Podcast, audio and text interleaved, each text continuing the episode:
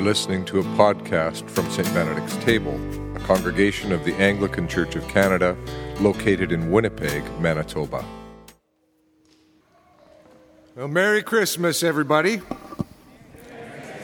Yeah, that's good. That's good. Probably been a, a, decade or so ago that I was listening to the late Stuart McLean on his Vinyl Cafe radio program talk about how much he loved Christmas, why he loved Christmas. Now, I think this particular episode fell during the week between Christmas Day and New Year's, as all of the big build-up had passed, and he was now in a more reflective holiday sort of a space. McLean was speaking about his family's tree. And what a lovely thing it is to have this season in which somehow it makes sense to haul a tree into the living room, decorate it with lights and all manner of baubles, including the homemade ones and the, the ones that have been passed along from his childhood. And to have it there as the centerpiece in the living room for a couple of weeks. McLean said that one of his favorite things was to wait until everyone else in the house had gone to bed for the night, pour himself a little drink, sit across from the tree with only its lights illuminating the living room, and enjoy a little space of peace and wonder. When else, he said, when else but at Christmas would we even think of doing such a thing. And yes, when else? It is at the darkest time of the year that we mark this feast. And when you think about it, when else would we want to celebrate in this particular way?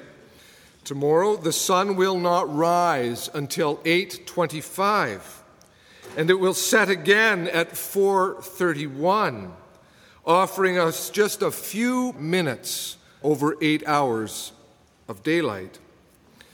Each day over the coming weeks and months will bring us a little more light, barely perceptible at first, until we finally made our way through to the middle of March, and finally, finally, there will be as much daylight as nighttime.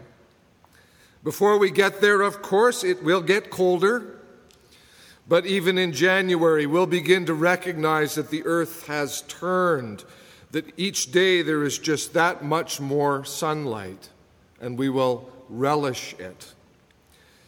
Now, ancient peoples across many cultures and in many regions celebrated a feast over the long, dark night of the winter solstice. And nowhere was that more important than in the countries of Northern Europe, in what is now Germany, Scandinavia, Scotland, Ireland, England, Wales. Those nights were not only long, but also cold. Spring could feel very, very distant at this time of the year, and you could only hope that you'd stored enough food to get you through to the point when things would begin to grow again. Some of the rituals and religious practices at this time of the year were meant to call the gods of the spring to come back to life again. And when the days did begin to lengthen, they could believe that it was going to happen. But first, a time of solstice feasting with fires for warmth and light and much food and drink, living abundantly in spite of the scarcity that might well come when the stores of food ran short. Among the symbols of hope against the dark that these ancient peoples used were candles, the evergreen tree, wreaths, and holly. All sounding a bit familiar, isn't it? And it should because we have carried so much from them into our own practices at this time of the year was, I think, part of the genius of the church as the Christian faith began to expand through those regions. Rather than coming in and saying, oh, put away those nasty pagan practices, Take on the habits and patterns from around the Mediterranean. That's the real thing. No, no. Those ancient Christians essentially said, Wow, great time of the year for a feast, great symbols. They work perfectly to celebrate not only the return of the sun in the sky, but the coming of the one true sun. Now, that will make for a feast.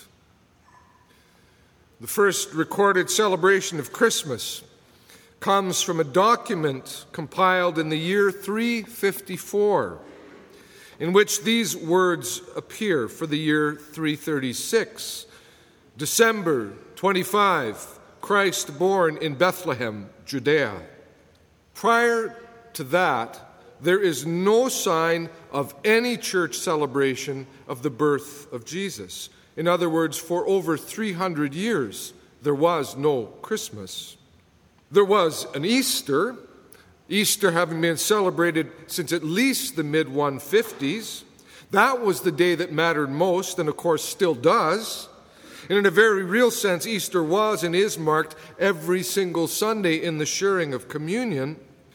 But now there they were in 336, just shortly after the Roman Empire had come to recognize Christianity as an acceptable faith, had put an end to all the persecutions against the Christians. Christmas begins to emerge. And it gradually develops and spreads. And again, across Northern Europe, it takes on a, a very particular importance at just the darkest time of the year. Now, it was no straight line from the ancient Romans to those Christian Europeans to our current day. In fact, some of the Reformation traditions forbade the observance of Christmas. They saw it as being superstitious and an indulgent holdover from medieval Catholicism. In Scotland, the land of my forebears, Christmas was actually outlawed for several hundred years. Apparently, in the mid 1600s, zealous Church of Scotland Presbyterian clergy were known to search homes for signs of what they called the superstitious goose. That was the meal of choice. So, like the superstitious turkey and to look for workers who'd taken the day off. You weren't supposed to. Funny thing, though, is that particularly in the lowlands, the Scots just transferred the desire to have a, a midwinter feast from Christmas to New Year's, to Hogmanay, which to this day is a more important festival for many Scots. You just can't keep a good feast down. But Christmas is more than just a good winter feast. A lighted tree in the living room is fun and lovely. Gathering friends and family for great meals is a very good thing. The generosity that people show at this time of the year is also good. And isn't it grand to tell stories about Scrooge and Santa and watch the kids unpack their Christmas stockings? But there's also this story we tell tonight which is lovely in its own way, though not without some edges that we do well to remember.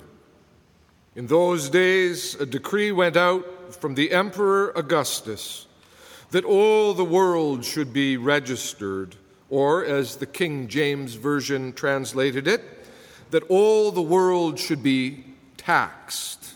All the world should be taxed, and those King James translators were probably right on on that count because there was only one reason that empires registered the peoples in the lands that they had conquered, and that was to tax them.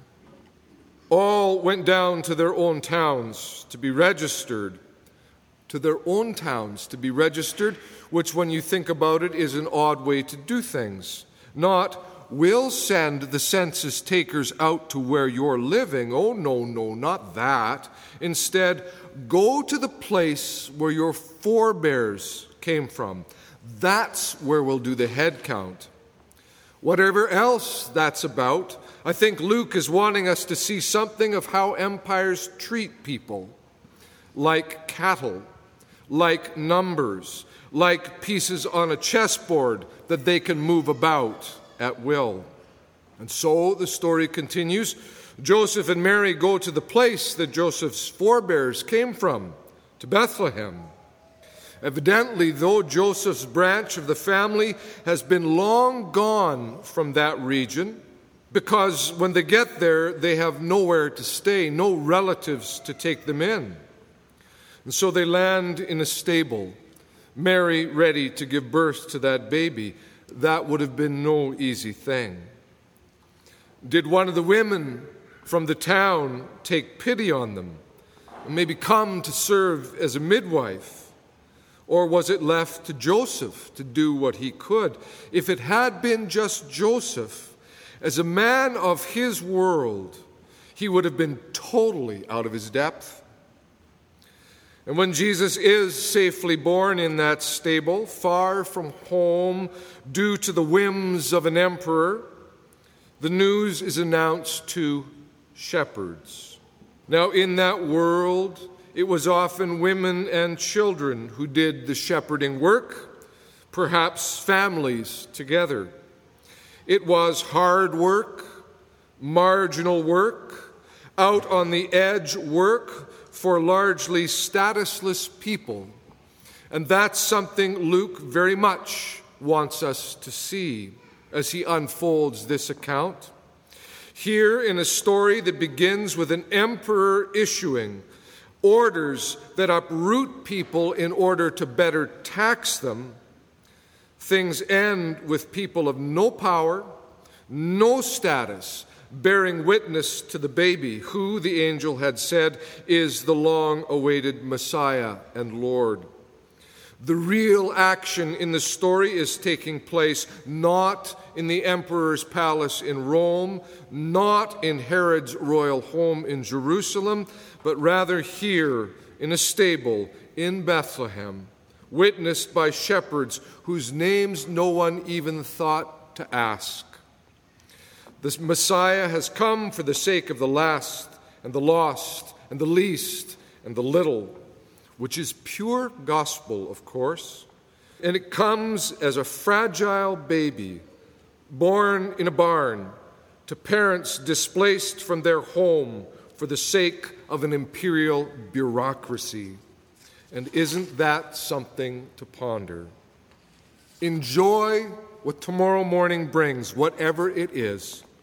Delight in your tree and the lights and decorations, and feast well over these 12 days of Christmas. But don't forget the story, because in the core story begins the world's deepest hope. Merry Christmas. In the name of God, Father, Son, and Holy Spirit. Amen.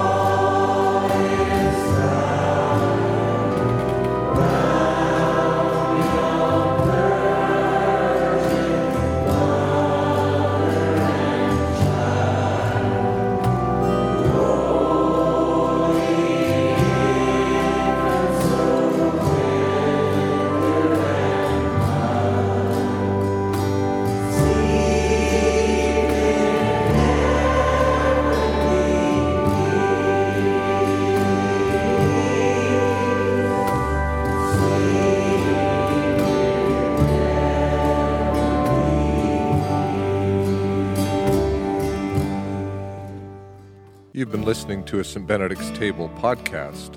For more information on our church or to provide support for our online work, visit us at stbenedictstable.ca.